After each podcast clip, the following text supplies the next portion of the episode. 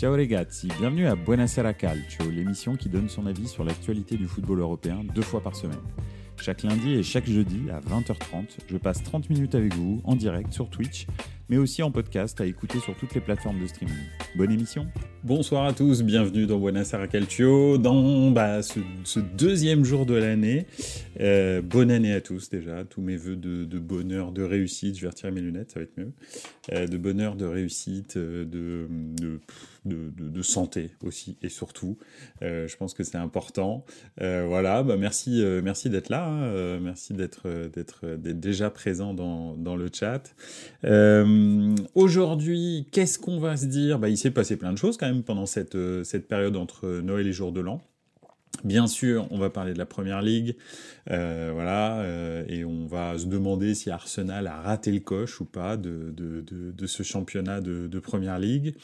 On va ensuite parler de Serie A, parce que la Serie A a continué aussi. On a 2-3 enseignements à tirer de ce qui s'est passé en Serie A, et en l'occurrence, j'aimerais bien qu'on en parle un petit peu sous le prisme de la Juve, qui est la seule équipe qui tient le rythme de l'Inter pour l'instant. Et enfin, on va faire un petit point mercato d'hiver, hein, les dernières rumeurs un petit peu sympas qu'on a entendues, moi en tous les cas qui m'ont fait réagir. Donc voilà, si ça vous convient, c'est comme ça que ça va s'articuler, bien entendu, vous connaissez Buonasera Calcio, vous pouvez intervenir n'importe quand, et on peut parler de ce que vous voulez, bien entendu, c'est pas parce qu'il y a un ordre, il y a un sommaire qu'on est absolument obligé de le suivre, si vous voulez aborder des sujets intéressants. Il n'y a aucun problème. Okutonujo, bonsoir. Et si c'est pour m'annoncer des nouvelles comme ça, c'est pas la peine. But de Cagliari, apparemment, en Coupe d'Italie. Oui, parce qu'en ce moment, il y a Milan-Cagliari qui se joue en Coppa Italia. Et a priori, Pioli a fait beaucoup tourner. Il a mis beaucoup de jeunes débutants qui sont dans le 11 de départ. Donc, Cagliari... Cagliari est bien parti, apparemment. Ouais, ça te fait marrer, ouais. Pas trop, moi. Bref. Ah, d'accord, il n'y a pas de but de Cagliari. Merci beaucoup, Cotonucho, c'est gentil. D'accord, donc c'était une blague. Bravo. J'ai marché. En même temps, je ne suis pas le live, hein. Je suis avec vous, là. Je suis en train de parler avec vous, donc voilà, il aurait été très possible hein, qu'il y ait un but à la première minute pour Cagliari. Hein. C'est, en ce moment, Milan, tout est possible. Bref, revenons-en à notre sommaire quand même. Arsenal rate le coche, c'était ça un petit peu le thème. Arsenal effectivement s'est troué. Arsenal sur ses 7 derniers matchs, c'est 1 victoire je crois et 1 match nul ou 2 matchs nuls. Ils ont effectivement perdu encore leur dernier match là, le match de fin d'année. Donc c'est vrai qu'ils avaient l'opportunité de vraiment s'échapper hein, et de faire plutôt une très très bonne opération au classement, plus exactement en tous les cas de consolider leur avance au classement, parce que c'est vrai que Manchester City, avec les blessures à répétition, etc., pouvait se permettre gentiment en tous les cas, ont beaucoup de mal. Pardon, je vais y arriver. Ont beaucoup de mal à suivre le rythme. De Bruyne ne revient pas. Erling Haaland est blessé pour l'instant. Et c'est vrai que c'est pas du tout. Il ne rayonne absolument pas Manchester City. Donc Arsenal avait une vraie opportunité de creuser un peu l'écart avec Manchester City, qui a perdu. Si on prend les 5 derniers matchs de Manchester City, ils ont fait 3 victoires. 1 nul, 1 défaite. Donc potentiellement, tu pouvais reprendre quand même 4 points sur eux. Et Arsenal, en fait, pendant ce temps-là, ils ont fait 1 victoire, 3 défaites et 1 match nul. Donc toute l'avance qu'ils avaient, hein, maintenant ils sont à 40 points égalité avec Manchester City, ils ont tout perdu en l'espace de 3 matchs, hein, parce que ça a été 1 match nul et 2 défaites sur les 2 derniers matchs, hein, donc West Ham et Fulham. Les 2 défaites, hein. Alors bon, tu peux comprendre que tu perdes contre... pas West Ham d'ailleurs, c'était Aston Villa. Tu peux comprendre que tu perdes contre Aston Villa. Ah non, c'était West Ham, pardon. Non, Villa, c'était tout au début de la série de 5 matchs. Donc en fait, ils ont perdu contre Aston Villa, ils ont perdu contre West Ham, ils ont perdu contre Fulham, et au milieu, ils ont fait un match nul contre Liverpool qu'ils auraient dû perdre. Hein. Liverpool a eu énormément d'occasions. et ils ont quand même réussi à gagner 2-0, et ça c'est un petit peu surprenant parce que la seule équipe qu'ils ont gagnée c'est Brighton qui est une équipe qui joue très bien. Alors après c'est vrai que Aston Villa, tu peux t'attendre à ce qu'ils galèrent un peu, Liverpool aussi. Mais c'est vrai que finalement, perdre contre West Ham contre Fulham surtout, ça fait quand même désordre. Donc je pense que effectivement, comme disait Sir Alex Ferguson, vous connaissez certainement cette phrase, c'est sûr, on ne gagne pas le titre au Boxing Day. En revanche, on peut le perdre au Boxing Day. Et je pense que c'est ce qu'Arsenal a fait. Ça va être compliqué. Alors bon. Pour l'instant, il n'y a que 5 points de retard sur Liverpool. Ils sont à égalité avec Manchester City, mais Manchester City a un match en retard. Donc potentiellement, Manchester City est à 2 points de Liverpool et deuxième du championnat. Ça, c'est un peu la théorie, elle est comme ça. Si jamais City gagne son match en retard, qui est contre je ne sais pas qui, donc je me souviens plus, je crois que c'était quand il y a eu des intempéries là, récemment. Donc voilà. Bref, Arsenal probablement a raté le coche du championnat d'Angleterre, malheureusement. Et c'est bizarre parce que c'est vrai qu'on avait l'impression, enfin en tous les cas, moi j'avais l'impression que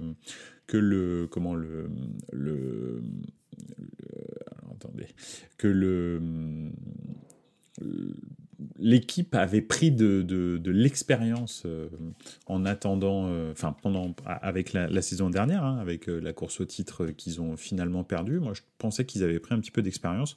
Malheureusement, c'est pas trop le cas a priori. Enfin, en début de saison, on avait l'impression qu'ils maîtrisaient plus les choses, qu'ils étaient moins feu follet, etc. Et en fait, finalement, malheureusement, émotionnellement, c'est toujours un petit peu léger. Donc voilà, Arsenal rate un petit peu le coche. Une équipe qui, elle, en revanche, je l'attendais pas forcément. Salut, on veut la vraie Ligue des Champions. Bonne année, merci d'être là. Une équipe qu'on n'attendait pas forcément, c'est Liverpool. Enfin, moi, je l'attendais pas. Elle avait fait une saison catastrophique la saison dernière. Ils ont perdu Sadio Mané. Au milieu de terrain aussi, il y a Henderson qui est parti. Bref, ils ont quand même fait une certaine mue. Mais surtout, Mohamed Salah s'est remis vraiment d'attaque. Il est meilleur passeur de la Premier League. Donc vraiment très très grosse performance. Alors, malheureusement, heureusement pour lui, mais malheureusement pour Liverpool, il part à la Coupe d'Afrique des Nations et c'est vrai que probablement l'Égypte, comme d'habitude, va aller assez loin dans la compétition, donc il sera probablement pas là pendant un mois. Donc voilà, je sais pas exactement. C'est vrai qu'il y a 2 ans, comme le rappelait je sais plus qui, mais il y a 2 ans, Mané et Salah étaient partis effectivement, et finalement en fait pendant cette période-là, à Liverpool s'en était très très bien sorti, alors que c'était quand même 2 pièces maîtresses de leur effectif. Là, cette année, il y a une personne qui part à la Coupe d'Asie des Nations. Je crois qu'ils ont c'est leur japonais. Et en l'occurrence, Salah qui part à la Coupe d'Afrique des Nations. Donc, c'est pas si incroyable que ça. Ça va être difficile de jouer sans lui, mais quand même, Diogo Jota est en train de revenir. Nunez, on dirait aussi qu'il s'est refait un petit peu la cerise. C'est pas non plus fantastique. C'est toujours un Cavani, mais c'est quand même pas mal. Diaz, c'est plutôt bien, etc. Gakpo aussi, qui a marqué encore là. Donc non, c'est plutôt bien. On veut la vraie Ligue des Champions qui nous dit « Attention, Liverpool, sans Salah, ça va faire mal. Je vois pas comment le titre pourrait échapper à City perso. » Bref, je sais pas, faudra voir un petit peu comment revient Kevin De Bruyne, comment revient Erling Haaland, est-ce qu'il sera là, est-ce qu'ils seront vraiment... Parce que De Bruyne, il revient quand même d'une très très longue blessure. Donc au début, il peut faire quelques bons matchs, mais le problème, c'est le rythme à long terme que tu perds quand tu es blessé pendant très longtemps. Très souvent, je sais pas si tu as remarqué ça, mais c'est quelque chose même que les physios, c'est une espèce de... Alors, j'en sais quelque chose, même si j'ai jamais été sportif de haut niveau. En revanche, j'ai eu les blessures d'un sportif de haut niveau pendant très longtemps, et encore maintenant. Mais c'est vrai que comment les blessures longues, style ligament croisé, on va dire. Quand tu reviens, souvent, t'es taquet parce que bah, t'as eu, effectivement, tu sors de préparation physique, etc. T'as refait une préparation physique, t'as pu te reposer, etc. Et puis, en plus, t'es mentalement frais parce que t'as énormément envie de jouer. Donc, tu reviens. Très souvent, les trois premiers matchs sont très bons. Et après, le rythme, bah, c'est très compliqué à récupérer. Hein, le rythme, l'enchaînement des compétitions, des matchs, tous les 3 jours, etc. Ça, c'est quelque chose que tu perds. Donc, très rapidement, ça baisse. Et ensuite, aussi, il est très fréquent que tu te blesses à un autre endroit que là, pour la raison pour laquelle tu as été arrêté. Parce que inconsciemment, tu combles. On va dire que tu vas faire des compensations. Sur la partie blessée, et très souvent tu te blesses ailleurs, donc voilà. Donc ça, on va voir comment ils vont revenir, mais il est très possible que leur retour, alors surtout pour De Bruyne, hein, parce que De Bruyne c'est vraiment très long, hein, c'est depuis la finale de Ligue des Champions, donc voilà. Mais effectivement, en revanche, Erling Haaland, on verra, mais il commence à être blessé quand même relativement fréquemment, hein, le petit. Hein, c'est au moins 2-3 fois par saison. Pour l'instant, il a toujours été... Enfin, il a été là l'année dernière sur le Money Time. Donc voilà, même si, pour moi, il n'a pas été très décisif. Hein, mais voilà. McAllister aussi, ça joue bien. Oui, c'est clair, bien sûr. Non, mais le milieu... Le milieu de terrain, c'est très très bien hein, à Liverpool. Hein, ce qu'ils ont reconstruit là avec Slobodzai, McAllister et tout, non, c'est vraiment top. Tottenham, je comprends pas leur saison. Par contre, bien commencé, puis un gros trou, et là ça va mieux. Oui, après, c'est la même chose. Alors, au Cotonou, il y a Covid très long aussi. C'est-à-dire, qui c'est qui a le Covid très long ? Excuse-moi, j'ai peut-être raté un truc. Mais oui, il y a aussi il y a eu des cas de Covid très longs où les gens reviennent très, très, très difficilement. Hein. Ils ont le souffle coupé, le souffle court très, très, très, très longtemps après leur Covid. Et c'est assez compliqué de revenir. Tottenham, un jeu très énergivore. Hein. Pardon, c'est un commentaire. De Bruyne se soigne à base de cataplasme de moules, dit Cotonujo. Écoute, je sais pas, je peux pas te dire. Oui, bon, il est belge, probablement que les moules frites il aime beaucoup. Je sais pas, c'est possible, je peux pas te dire. Donc Tottenham, Tottenham, c'est un jeu très énergivore qu'a mis en place Ange, je vais l'appeler Ange, hein, c'est plus simple que son nom de famille, mais donc c'est vrai que c'est un jeu très sympa, bien entendu. Le problème, c'est que c'est vrai que James Maddison, la blessure de James Maddison a été vraiment très préjudiciable à Tottenham.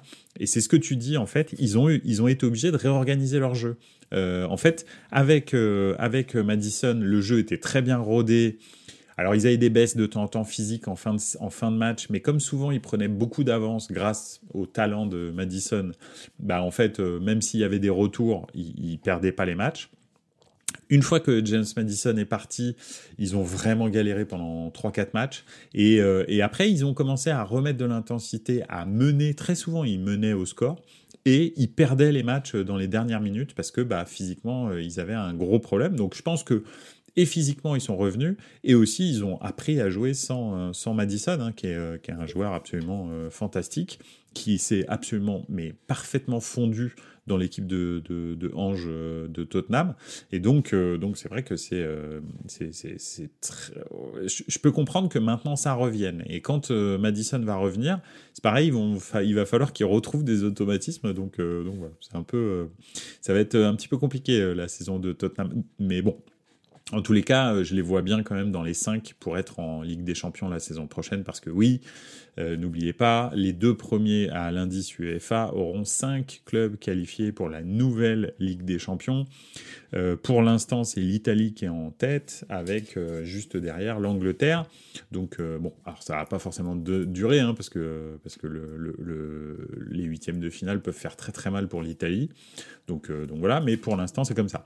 Et il est très probable que la Première Ligue soit dans les 2 premiers, donc probablement que la Première Ligue aura 5 équipes qualifiées directement en Ligue des Champions la saison prochaine. Donc je vois bien Tottenham dans les 5. D'ailleurs, on parle de la CAN, mais n'oublions pas la Coupe d'Asie. Par exemple, Tottenham, ils vont perdre Son, absolument. Ouais, ils vont perdre Son et ils vont perdre aussi... ils vont perdre 2-3 joueurs qui vont à la CAN, hein, Tottenham. Donc ça va pas être... voilà. C'est pas une danse, ça, le Madison. Oui, effectivement, c'est une danse. C'est une danse un peu de salon, un peu, une danse un peu... Enfin, désolé à tous ceux qui dansent le Madison, mais une danse un peu pourrie, je crois. C'est sympa, on fait des trucs, enfin bon, bref. On danse avec quelqu'un, en tout cas. Donc voilà. Ils vont galérer sans Son, absolument. Tout à fait. Bon voilà, en tous les cas, Liverpool s'en sort plutôt pas mal et c'est vrai que je pense que ça va être un mano à mano entre City et Liverpool et ça je suis d'accord avec toi, on veut la vraie Ligue des Champions. Après effectivement, sans De Bruyne et sans Erling Haaland, Manchester City c'est autre chose, hein, c'est une autre équipe. Donc on verra comment ils vont vraiment revenir. Donc voilà. Arsenal, je pense que ça va être complexe, mais bon. Faut pas vendre la peau de l'ours avant de l'avoir tué, mais ils ont perdu, je trouve, une vraie occasion de faire le trou avec tout le monde et qui n'ont pas réussi à saisir. Bon, on va pas, on veut la vraie Ligue des Champions, on va pas te faire l'infamie de parler de Chelsea ce soir, hein, parce que ça sert à rien. Je pense que tu as envie de passer une bonne soirée, donc on va continuer à passer des bonnes soirées. Donc voilà. Manchester United, c'est pareil, hein, si un supporter de United, on n'a pas envie de lui miner le moral, donc voilà, on va continuer gentiment. Notre soirée sans trop en parler. Et puis voilà, hein, on va rester dans le haut du classement, ça va être très très bien. En tous les cas, Aston Villa confirme et ça fait vraiment plaisir. City qui a pris de l'avance sur l'avenir en prenant la pépite argentine. On peut parler du miracle de United versus Aston Villa, c'était un super match, oui, effectivement. Mener 2-0 au bout de 30 minutes et gagner 3-2, c'était un super match, c'est vrai, je suis d'accord avec toi. Maintenant, bon, United, voilà quoi, ils sont capables de ça, et puis juste après, le match suivant, ils perdent lamentablement. Donc voilà, tout est possible avec United.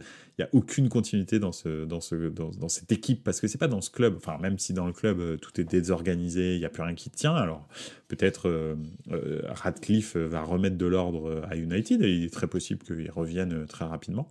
Mais bon, ça va être complexe quand même. Ça va prendre du temps, je pense. C'est pas pire que d'être tifoso de la DA.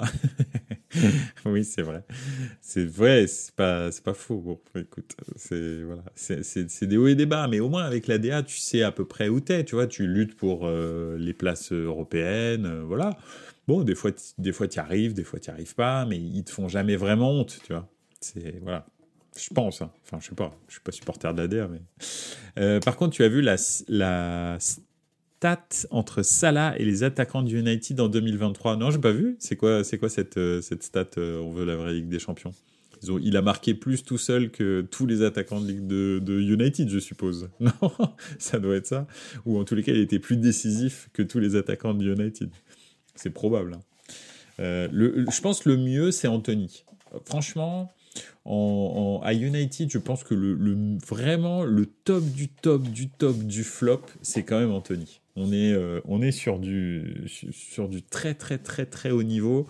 On est sur du Eden Hazard ou des trucs comme ça. Hein. On est sur du flop de compétition internationale, hein, des trucs de l'espace.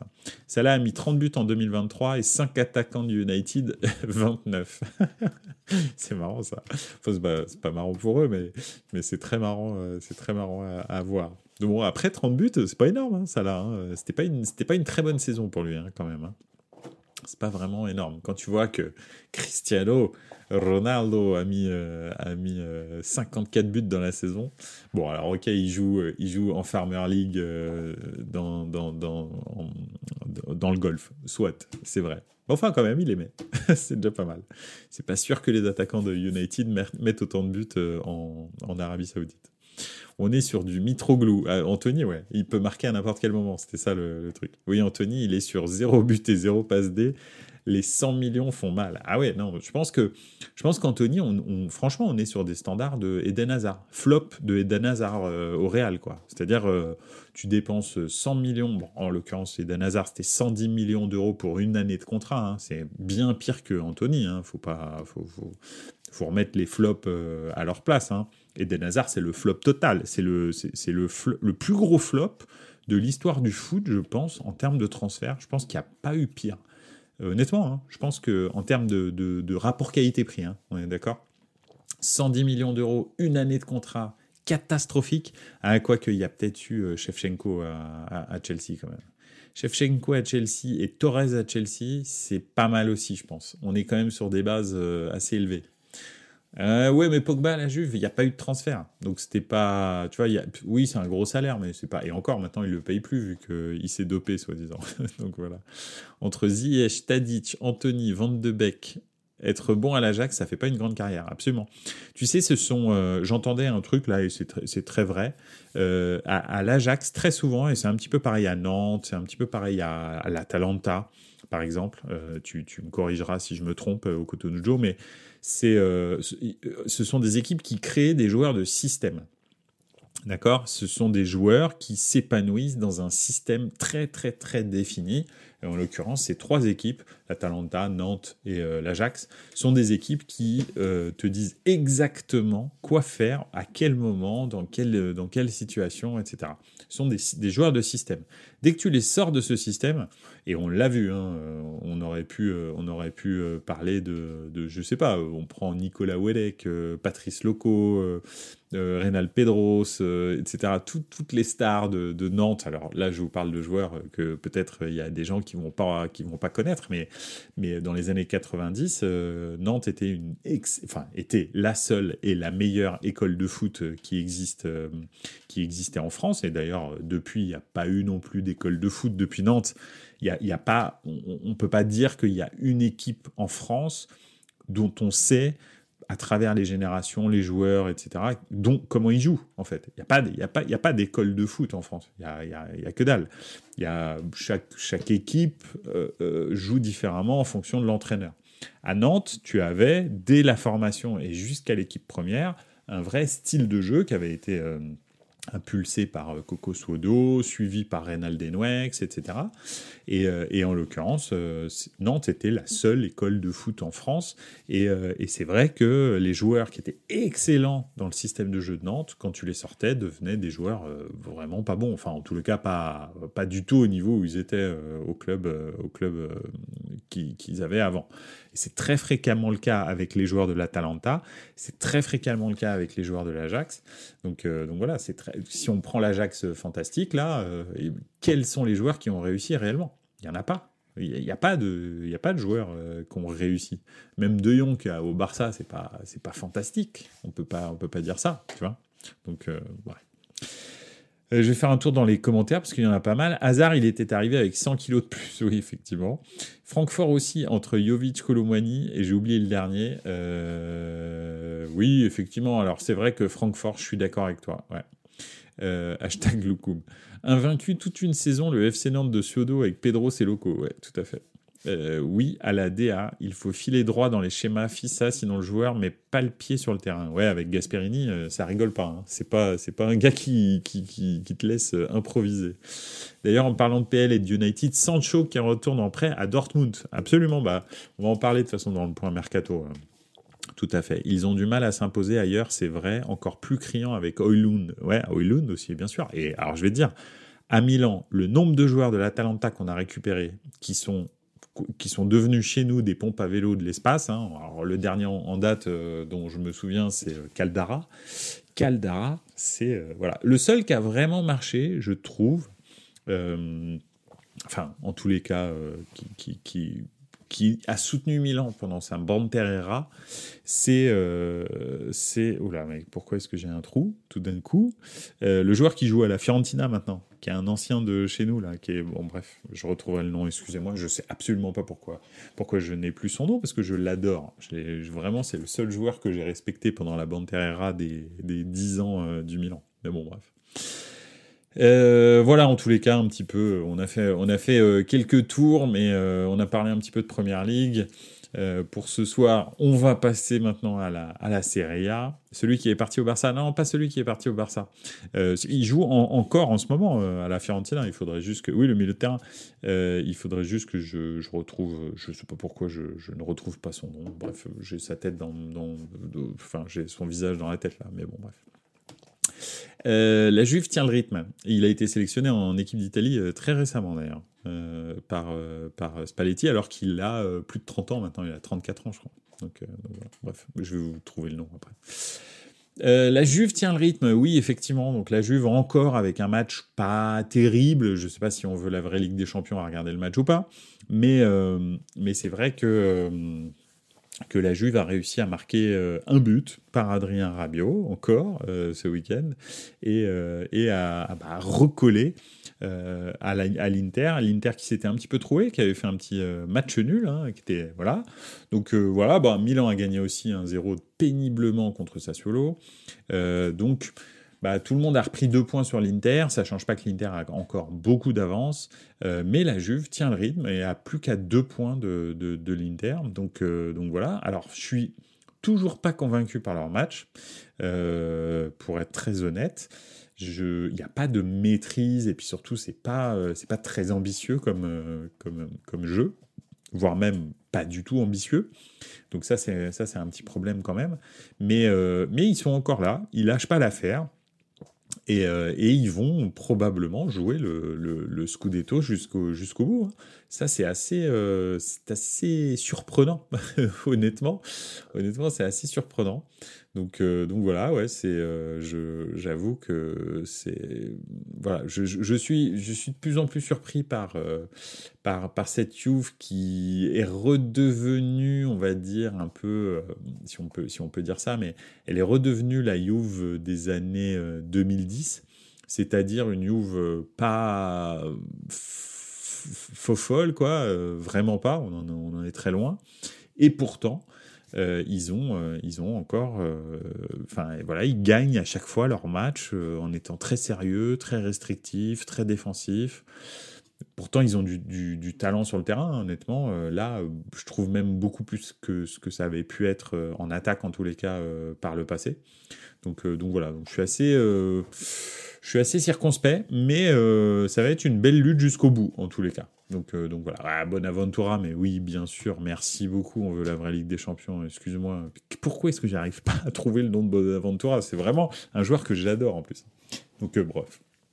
Donc voilà, Bonaventura, effectivement, c'est peut-être la seule réussite qu'on a eue avec l'Atalanta, parce que les Conti, Caldara, etc. Caldara, il est encore au Milan, hein. On l'a payé 42 millions d'euros il y a 5 ans, et il a joué peut-être, je pense, 2 matchs avec le Milan. On l'a prêté une fois ou deux, mais le mec est là, est blessé H24, hein, là il est encore blessé. Ça fait 5 ans qu'il est blessé, Caldara. Conti s'est fait 2 fois les croisés, hein, quand même, chez nous. J'avoue, pardon, j'avais oublié, mais il y a quand même Franck Kessie qui est quand même aussi une réussite. Allez, Kessie, Bonaventura, les deux sont quand même des réussites, même si c'était pas fantastique, c'était quand même pas mal. Donc voilà. On veut la vraie Ligue des Champions. Et oui, on joue mal, mais on gagne une anomalie. Ouais, je sais pas si c'est une anomalie, c'est plus fino à la fine, c'est da Juve, tu vois, c'est plutôt ça, quoi. En fait, vous revenez à vos standards, même si vous avez eu des très très belles équipes, hein, attention, mais c'est plus dans les années 90 ou 2000 que récemment, quoi. Donc voilà. La Juve, ils arrivent à avoir des résultats, c'est fou, et même avec le retrait de points la saison dernière. Ouais, c'est vrai. Christante, mais est-ce que c'est une vraie belle réussite, Christante, à la Roma ? Moi, je suis pas sûr, en fait, hein. À chaque fois, je suis un peu je reste sur ma faim avec Christante. Il est lourd, il ralentit le jeu. T'as l'impression que c'est un Matic en plus mauvais, tu vois. C'est voilà. Bon, bref, je suis pas super convaincu par Christante, mais bon.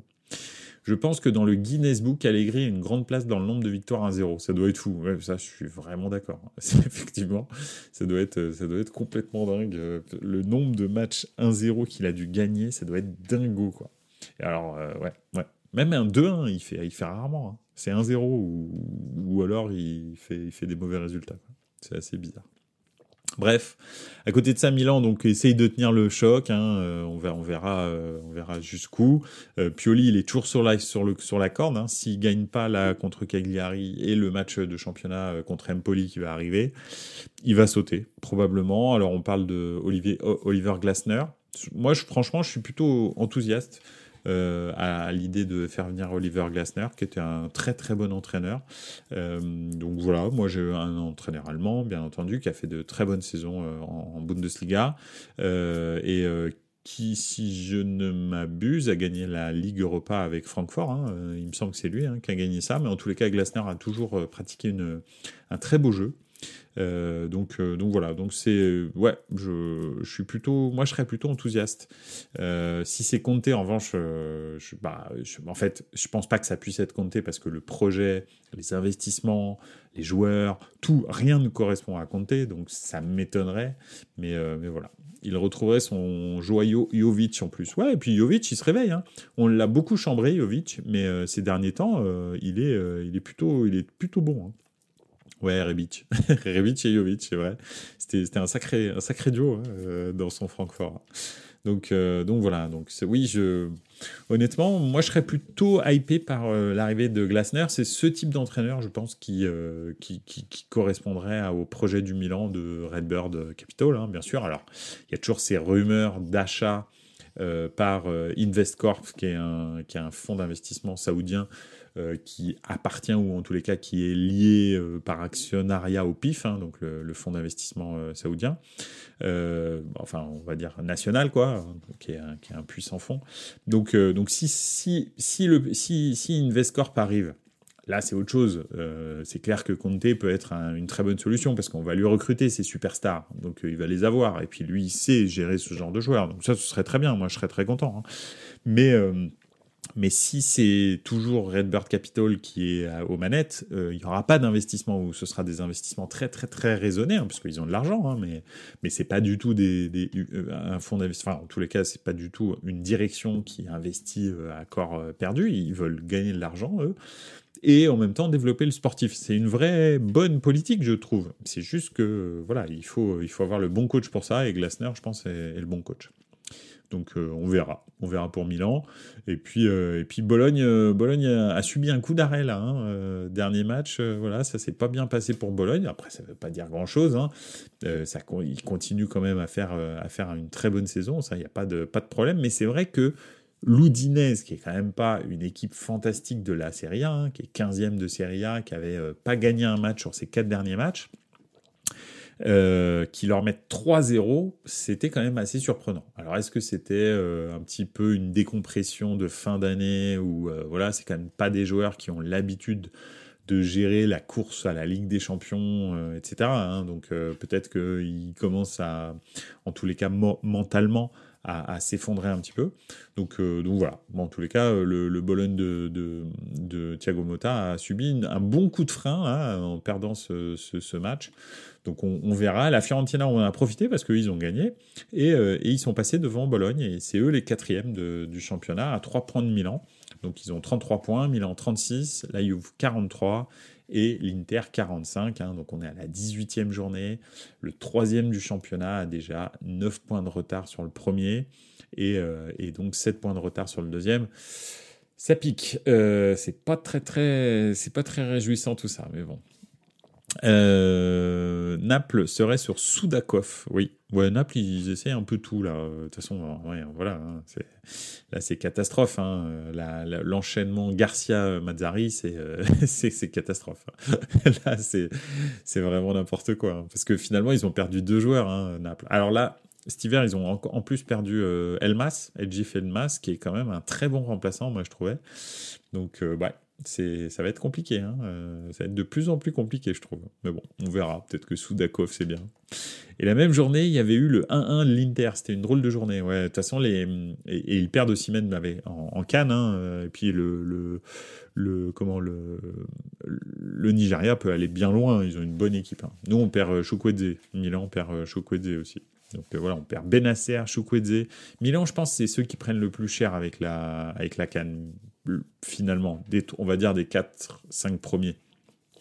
Je pense que c'est Milan qui prend le plus cher. Honnêtement, c'est quand tu perds Benasser, qui est vraiment titulaire, indiscutable, numéro 6.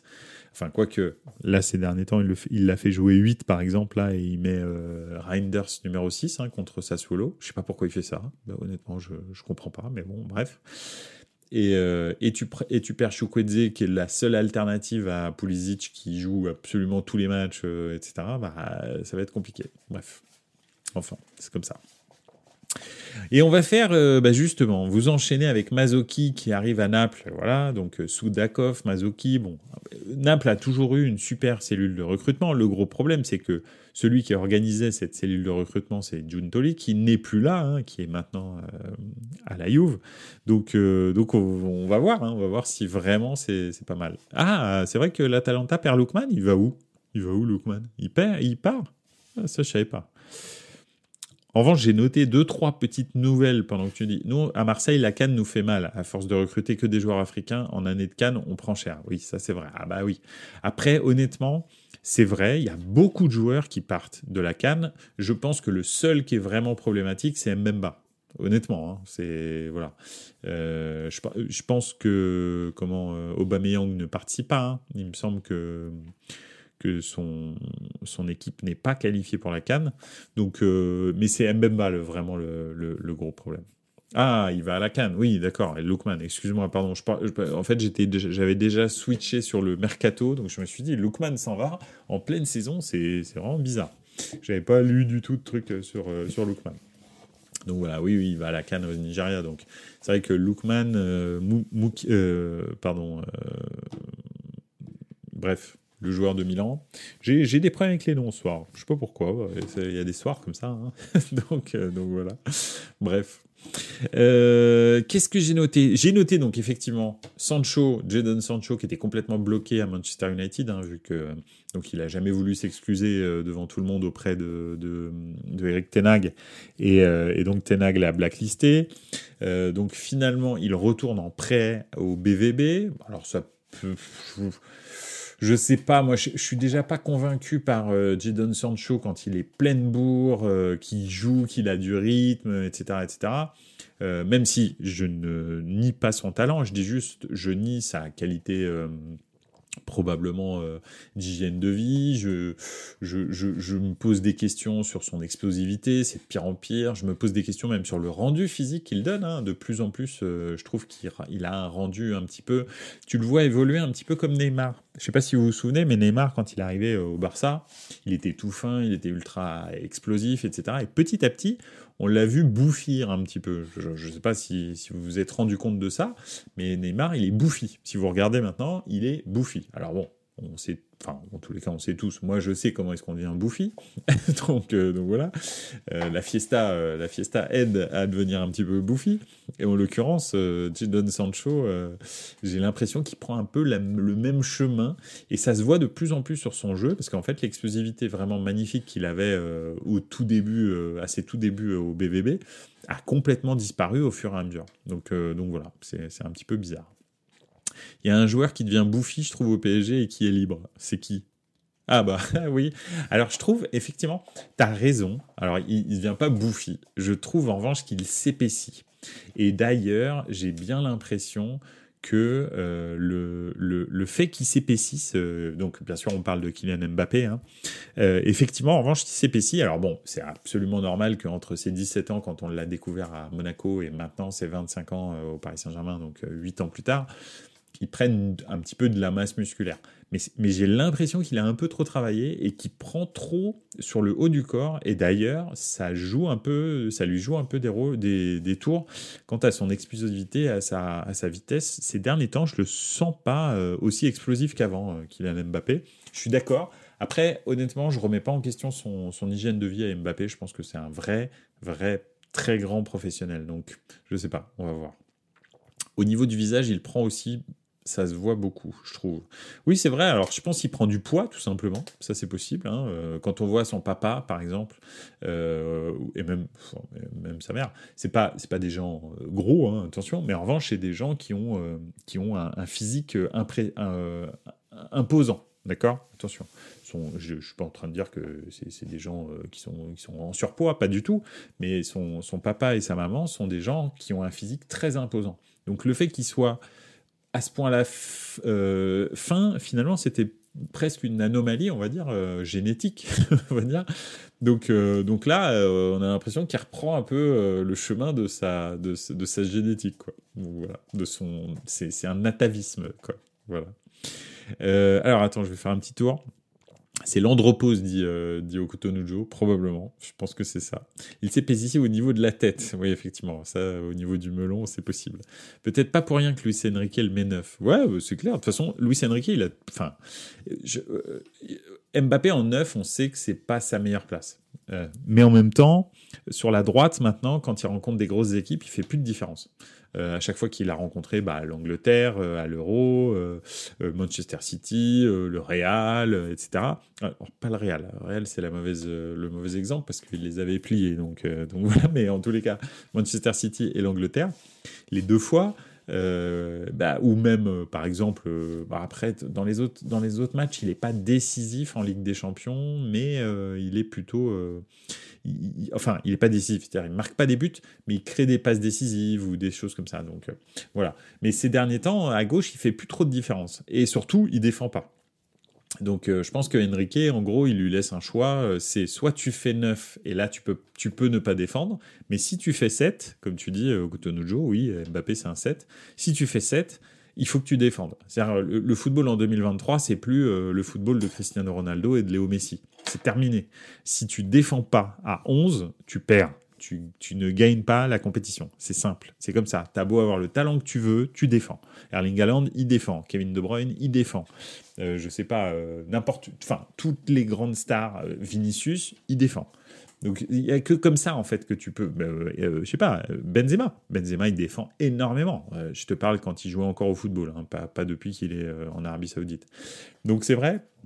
je pense que c'est un deal qui fait un petit peu avec Mbappé. Déjà de temps en temps, peut-être que dans certains matchs, il aura besoin de mettre Mbappé dans l'axe parce qu'à gauche, justement, il saura que il n'y aura pas de surprise. Alors que si tu le mets dans l'axe, ça peut surprendre l'équipe adverse. Et ensuite, je pense que c'est un message aussi qui lui dit t'aimes pas neuf, oui, mais c'est le seul endroit où t'es pas vraiment obligé de défendre comme un chien. En revanche, tu veux être sur l'aile, aucun souci, avec grand plaisir je te mets sur l'aile, mais là tu dois défendre vraiment comme un chien. Donc voilà. Après, défendre comme un chien pour un joueur comme Mbappé, c'est juste se replacer et se mettre en face du joueur pour essayer de couper une ligne de passe. Hein. C'est pas, on lui demande pas d'être numéro 6 et d'aller gratter des ballons dans les pieds. Hein. Donc c'est juste revenir en fait et venir se mettre dans les lignes de passe. C'est tout ce qu'on lui demande. Et orienter le jeu comme ton entraîneur te demande de l'orienter. C'est-à-dire si ton joueur, tu veux vraiment pas qu'il joue le long de la ligne, tu te mets le long de la ligne pour qu'il soit obligé de jouer dans le cœur du jeu. Et c'est comme ça que le pressing va s'activer.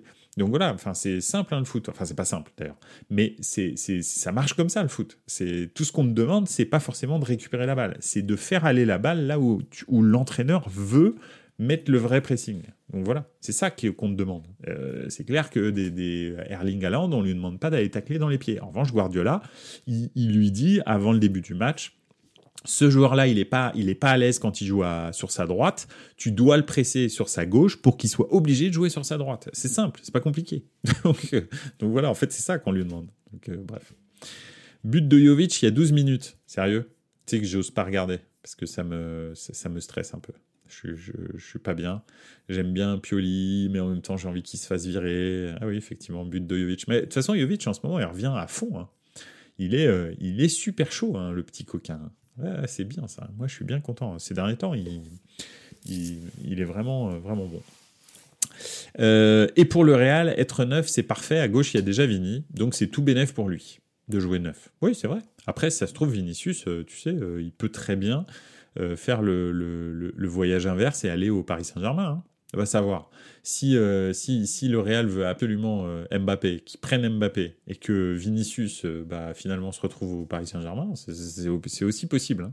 Il n'y a pas d'impossibilité. Mais c'est vrai que ça leur demanderait de réinvestir dans un neuf qui va coûter très cher. Parce que le Real, pour l'instant, l'a pas fait. Donc oui, je pense qu'ils vont essayer de le faire jouer neuf. Malheureusement pour lui. Donc, voilà. Et pour l'équipe de France. Enfin voilà, donc alors on en était à Jadon Sancho et puis on a dérivé vers la bouffitude. On va parler un petit peu de la Juve pour faire avancer les choses. Doublé de Jovic ? Non mais sérieusement, tu me fais encore une blague. Je suis sûr que tu me fais une blague au couteau de jour. Doublé de Jovic, là je le, tu vois, je sais pas. Moi je vois pas doublé de Jovic. Non.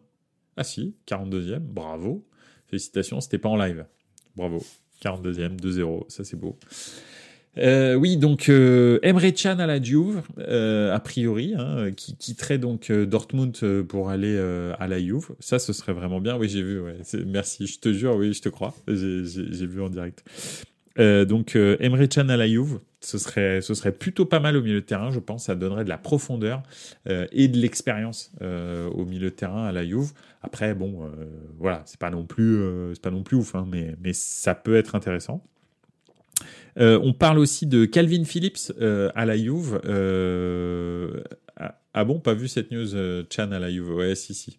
Mais alors c'est vraiment de ce soir. Hein. C'est pas vieux. Donc voilà, ce serait plutôt bien. Ah non, pardon. Non, je suis désolé. C'est moi qui me trompe. Emre Can à Naples. Ouais, voilà, c'est Emre Can à Naples. C'est juste que bon, Emre Can à la Juve, voilà. Mais oui, Emre Can à Naples. Donc effectivement, ça pourrait être une option pour Naples pour renforcer leur milieu de terrain après le départ de Elji Felmas justement. Calvin Phillips, lui, vraiment, c'est à la Juve ou alors au Paris Saint-Germain. Ça, franchement, je suis vraiment pas convaincu, ni à la Juve d'ailleurs, ni au Paris Saint-Germain. Alors, peut-être un petit peu plus à la Juve, parce que Calvin Phillips, il a une vraie dynamique, tu sais, physique. Il donnerait une dimension un petit peu différente, je trouve, au milieu de terrain de la Juve que Locatelli, je trouve, ne donne pas. Locatelli ralentit le jeu, je trouve. Et donc, je trouve que Calvin Phillips amènerait les muscles, en fait, dont manque peut-être le milieu de terrain de la Juve pour faire des décalages, être plus impactant. Donc, Juve, il leur manque Berardi. Comme ça, ils auront la connexion Panini-Sassuolo. C'est grave. Il a gardé une belle cote, Calvin Phillips. Ouais, absolument. Et alors après, effectivement, le Paris Saint-Germain cherche aussi à renforcer son milieu de terrain parce qu'il n'y a pas beaucoup de remplaçants. En fait, tu vois. Alors déjà, je trouve que le milieu de terrain, on en a déjà parlé ici à de nombreuses reprises, mais le milieu de terrain du Paris Saint-Germain, il est pas mauvais, mais c'est un milieu de terrain moyen, d'accord. Le petit Zaïre Emery, il est très bon, mais bon, il a 17 ans et c'est pas Rodri, hein, on est bien d'accord. C'est pas ce calibre de milieu de terrain, c'est pas Joshua Kimmich, c'est pas des joueurs de ce calibre-là, on est bien d'accord. Zaïre Emery, c'est un très bon milieu relayeur, très cool, super. Franchement, il a 17 ans, c'est extraordinaire ce qu'il fait à 17 ans, mais pour l'instant, peut-être qu'il deviendra ce joueur absolument décisif au milieu de terrain. Mais pour l'instant, c'est pas le cas, d'accord ? C'est pas le Casemiro du Real, etc. On en est très loin. Donc, il a le potentiel peut-être pour le devenir. Ça change pas que ce sera dans 5 ans. Donc voilà, on n'en est pas là. Vitinha, Ugarte, bon, c'est mignon. C'est du petit milieu de terrain sympatoche. Pour la Ligue 1, c'est très très bien. Ça domine les débats tranquillement. Mais en revanche, bon, il n'y a pas grand-chose de plus. Et effectivement, avoir peut-être En plus, je trouve que ça manque de muscles. Pareil, c'est un milieu de terrain. Zaïre Emery, il est quand même relativement bien constitué, on va dire. Et il a de l'impact. Mais il manque quand même du lourd. Et en l'occurrence, Calvin Phillips peut amener ça au Paris Saint-Germain. Je trouve que dans les deux milieux de terrain, je suis assez hypé par l'avenue de Calvin Phillips, même si ça fait longtemps qu'il n'a pas joué avec Manchester City. Donc, on verra. Par contre, Mason Greenwood, son retour est fou. J'ai vu que le Barça, qui n'arrive pas à inclure Roquet dans la liste, et l'Atlético serait intéressé. Belle revanche pour lui. Alors, de toute façon, Mason Greenwood, alors, je ne vais pas juger ses actes en dehors du football, surtout qu'il est toujours avec la maman, en l'occurrence, avec laquelle il s'est mal comporté. Donc voilà, mais c'est vrai que ça a toujours... Enfin, c'est le meilleur des petits jeunes de Manchester. Moi, je trouve qu'il est au-dessus de comment il s'appelle ? Ouh là là, ce soir, c'est compliqué, hein. de Rashford, pardon, de Marcus Rashford. Je trouve qu'il est meilleur que Marcus Rashford. Ça a été vraiment toujours... dans cette génération, tu sais, qui a sorti le Paris Saint-Germain, là, l'espèce de remontada, peut-être un petit peu moins spectaculaire, mais en 2017, je crois, quand ils font le match à retour à Paris avec Lukaku qui est encore à Manchester et tout, où il fait jouer tous les remplaçants parce que tout le monde est blessé ou suspendu, bah Greenwood, tout de suite, tu vois que c'est le meilleur, en fait. C'est vraiment le meilleur de tous. Et c'est vrai que son histoire a fait en sorte que ce soit compliqué, mais son retour en Espagne est vraiment très, très bon. Après, bah, voilà, hein, on en est au Barça qui n'arrive même pas à inscrire Roquet sur la liste parce qu'ils ont des revenus qu'ils incluent à leur chiffre d'affaires alors qu'en fait, c'est des revenus qui ne doivent pas être comptés. Enfin bon, bref, je ne sais pas exactement comment ils vont se démerder. L'Atlético, en revanche, ça pourrait être pas mal. Hein, mais le problème, c'est que l'Atlético, ça va être très restrictif pour lui. Hein, vu que l'autre, il est inamovible, ça va être complexe. Mais bon. Au Cotonou-Jo, c'est normal, Emery n'a pas fini sa croissance. Emery n'a pas fini sa croissance ? Ah, Zaïre Emery. Oui, c'est vrai, ouais. Oui, t'as tout à fait raison. Je pensais qu'on parlait de l'entraîneur. T'as tout à fait raison. Donc ça, c'était le truc. Le Real est toujours à la recherche d'un défenseur central, hein, au moins parce que blessure sur blessure sur blessure, hein, Alaba et Militao, donc c'est très compliqué pour le Real. Il n'y a aucun remplaçant. Chouameni est obligé de jouer en défense centrale. Et on parle de Raphaël Varane qui pourrait quitter Manchester United et revenir au Real, avec l'avantage, bien entendu, déjà de connaître la maison, de parler espagnol, bien entendu, et d'avoir une adaptation ultra rapide à la Liga, c'est clair, et d'avoir aussi de l'expérience en Ligue des Champions. Donc il y a pas mal. Donc voilà, Chouameniga, oui, effectivement. Pas fou pour la défense. Non, quand tu mets deux milieux de terrain, un latéral gauche et un défenseur central, c'est que t'es quand même dans une galère sans nom, hein. Ça commence à devenir compliqué, hein. Alors bon, il y a un autre club qui est comme ça, bien sûr, c'est Milan. Milan qui, pareil, a perdu quasi tous ses défenseurs. Donc c'est pareil, on est en train d'essayer de récupérer des défenseurs. Il y a Gabia qui va revenir de Villarreal, qui est un petit jeune qui a été... Enfin, un jeune, il est plus petit. Un jeune qui a été formé à la Primavera du Milan et qui avait été envoyé en prêt à Villarreal. Et Marcelinho veut bien nous le rendre, exceptionnellement mettre fin au prêt au mois de décembre, hein, donc autant vous dire qu'il jouait pas beaucoup à Villarreal, hein, parce que s'il était titulaire indiscutable, il serait resté là-bas, et il revient, donc c'est un bon défenseur, hein. Ok, ça marchait peut-être pas à Villarreal, mais Gabia c'est plutôt un bon défenseur, c'est pas un génial défenseur, mais c'est un bon défenseur. Moi, quand il est sur le terrain, je suis pas inquiet, quoi. C'est pas une pompe à vélo. Donc c'est très bien qu'il revienne. Et puis Milan est en train de voir pour essayer de récupérer un défenseur un peu polyvalent. Là, on parle d'un défenseur de Brest qui serait et milieu de terrain et défenseur central. On verra. C'est un peu le même combat, Real et Milan en ce moment. C'est très compliqué avec les blessures, mais Milan de très très loin, hein, parce qu'on en est à plus de buts. Plus de blessures que de buts dans la saison 2023-2024. Hein. Il faut savoir qu'on en est à 31 blessures musculaires et Milan a marqué 30 buts. Donc c'est compliqué. Donc voilà. Et enfin, alors on va parler un petit peu d'Mbappé d'ailleurs après, mais je vais lire des trucs dans le Mercato Premier League. Il y a Todibo qui intéresse pas mal de clubs de Premier League. Oui, effectivement. Et puis Todibo, a priori, a des envies de voyage. Hein. Il a envie de se barrer. Donc voilà. Et puis si tu considères que Jim Ratcliffe vient d'arriver au board de Manchester United et que c'est donc Ratcliffe qui est propriétaire de Todibo par le biais de l'EGC Nice, ouais, ça pourrait faire du bien à Manchester d'avoir un Todibo en défense centrale, parce que c'est quand même un très bon défenseur, hein, il faut le dire. Alors, il a eu des hauts et des bas dans sa carrière, il est passé par le Barça, tout ça, ça a été une catastrophe, finalement il est revenu, tout ça. Donc voilà, mais au moins il a une expérience à l'étranger, donc c'est déjà pas mal. Il sait pourquoi ça n'a pas marché, et donc c'est bien, il aura peut-être une autre expérience. Chelsea est le mieux avancé, il me semble, sur le dossier. Alors là, s'il va à Chelsea, je pense que tout joueur normalement constitué qui, à l'heure actuelle, va à Chelsea, je suis désolé pour toi, on veut la vraie Ligue des Champions, mais c'est comme... c'est bien pire. J'allais dire, c'est comme le Paris Saint-Germain. Tu sais que ta carrière s'arrête là, ou en tous les cas que tu progresseras plus jamais. Il n'y a aucun joueur qui a progressé en arrivant au Paris Saint-Germain. Très peu de joueurs. Peut-être un petit peu Mbappé. Mais sinon, à part ça, la plupart des joueurs, quand ils arrivent au Paris Saint-Germain, ils régressent. Ou en tous les cas, ils stagnent. Ça, c'est quand, dans le meilleur des cas, tu stagnes.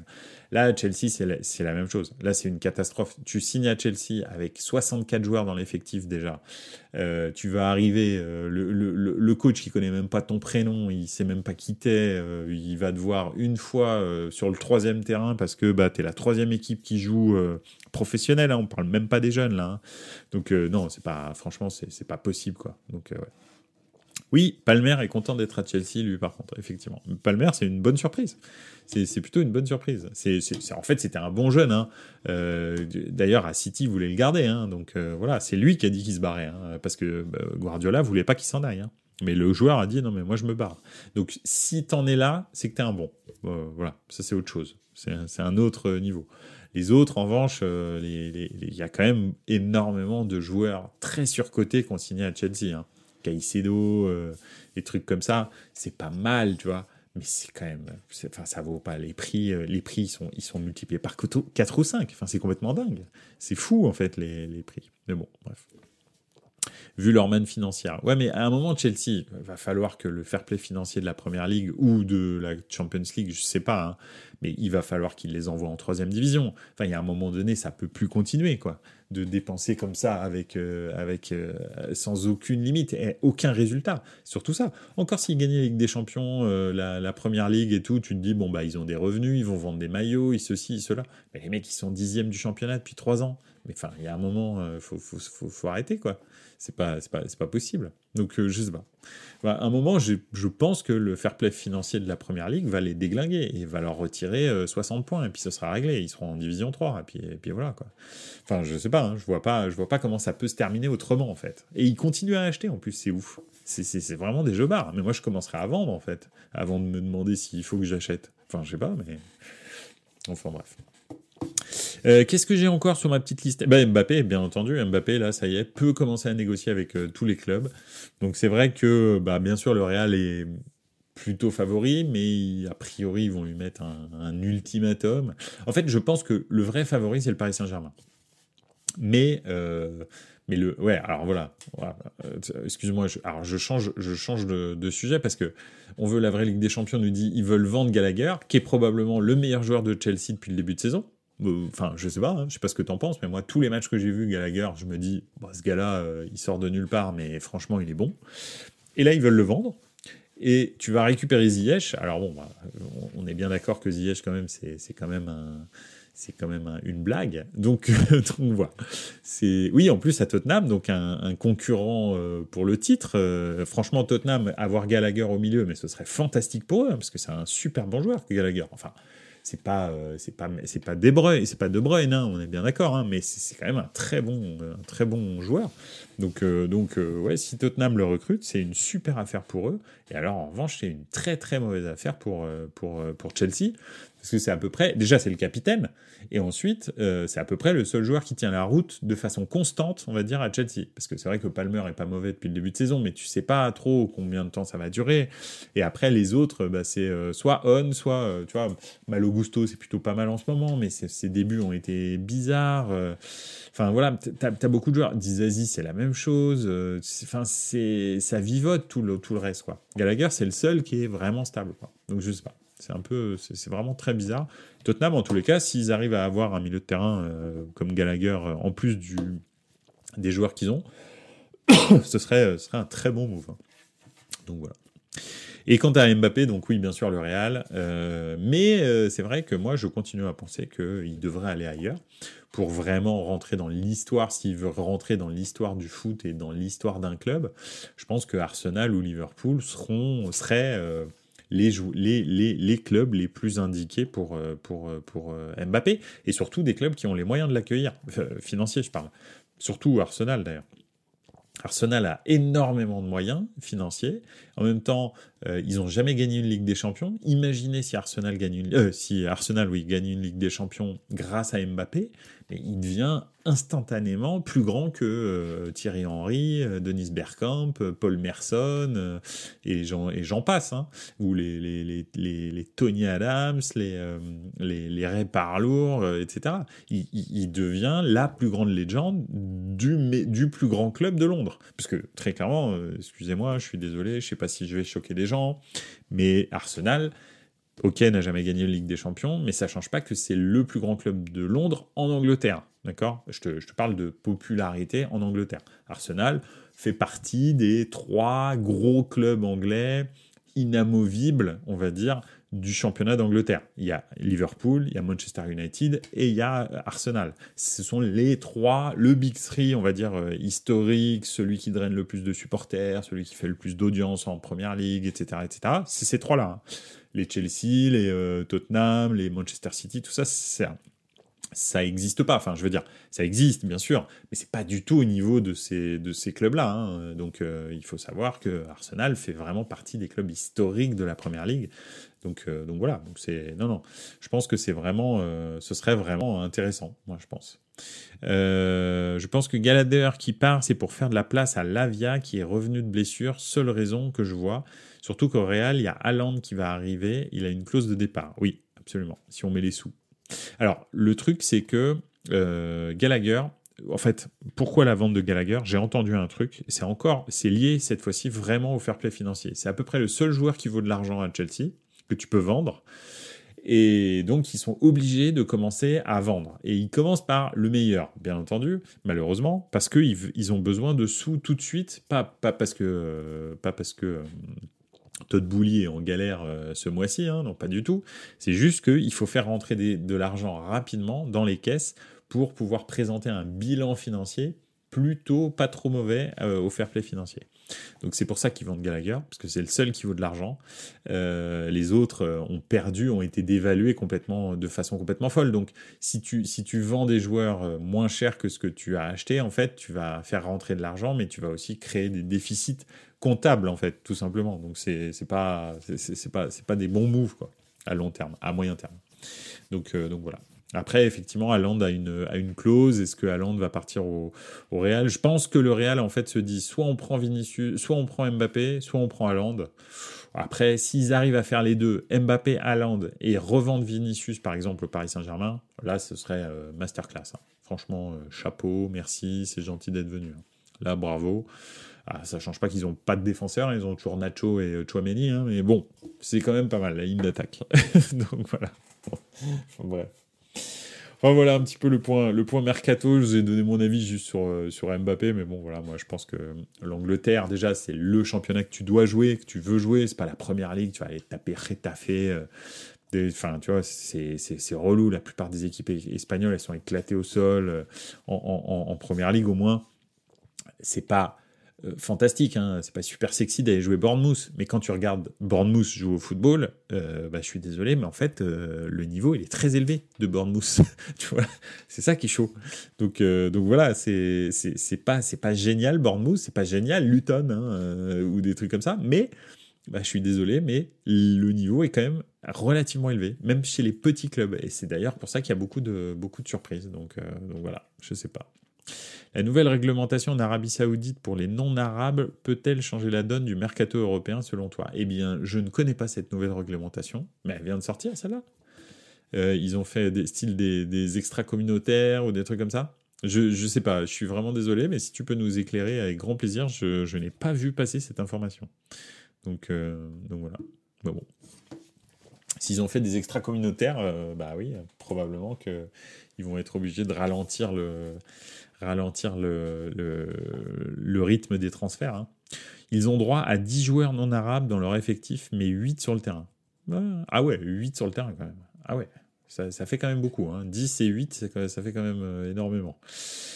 Non arabes en plus, ça veut dire quoi ? Ça veut dire des Saoudiens ? Ça veut dire quoi ? Je suppose que c'est des Saoudiens. Enfin, j'espère, parce que si c'est pas des Saoudiens, c'est embêtant. Si c'est une espèce de, t'as le droit à des joueurs arabes de Pan-Arabie, je sais pas comment est-ce qu'on va appeler ça, mais style Maghreb, Moyen-Orient, etc. Je sais pas. Enfin, c'est bizarre. Comment est-ce que tu vas définir les joueurs arabes ? C'est assez bizarre. Bref. Donc, je suppose que c'est des Saoudiens. J'espère. 10 Européens dans ton effectif, 8 Européens sur la feuille de match. Ouais, ça fait beaucoup. Hein. Je pense pas que ça va changer grand-chose parce que déjà, y a beaucoup d'équipes qui n'ont même pas 10 Européens encore dans leur club. Ils ont 5-6 et les 6, ils sont sur le terrain. Donc, bon, en fait, non. Ça, c'est juste OK, ils veulent pas aller jusqu'au bout. C'est-à-dire, ils veulent au moins un goal saoudien, quoi. Un truc comme ça. Mais bon. Bref, on verra bien. Écoutez, bah, ça, c'est tout pour ce soir, c'est déjà pas mal, parce qu'on a passé quand même presque plus d'une heure ensemble, ça a été un plaisir de vous revoir pour cette première émission de l'année de Buonasera Calcio. Donc voilà, on a parlé de Premier League, on a parlé de Serie A, on a parlé de Mercato, etc. Donc Mbappé en Arabie Saoudite, balai avec le Real. Ouais, peut-être, hein. On va savoir. Je crois que Eurosport évaluait à 3% la chance qu'il signe en Arabie Saoudite, 4% ou 7% pour Manchester United, 8% pour Arsenal, etc. Bon, bref, c'était très très peu. Et puis 40% pour le Real et 40% pour le Paris Saint-Germain, je crois. Bref. Écoutez, je vous souhaite une excellente soirée. Merci d'avoir été présent. N'oubliez pas, Buonasera Calcio, c'est sur YouTube. C'est bien sûr en podcast sur toutes les plateformes de streaming, sur Twitch, si vous voulez regarder les émissions. Et puis n'hésitez pas à partager avec tous vos amis, fans de foot, si vous le souhaitez, bien entendu, avec grand plaisir. Merci en tous les cas de votre fidélité. Et je suis très très content d'entamer une nouvelle année avec vous tous pour qu'on partage ensemble notre passion du foot. Voilà. Merci beaucoup. Bonne soirée. Ciao, ciao. Ciao, ragazzi. Ciao.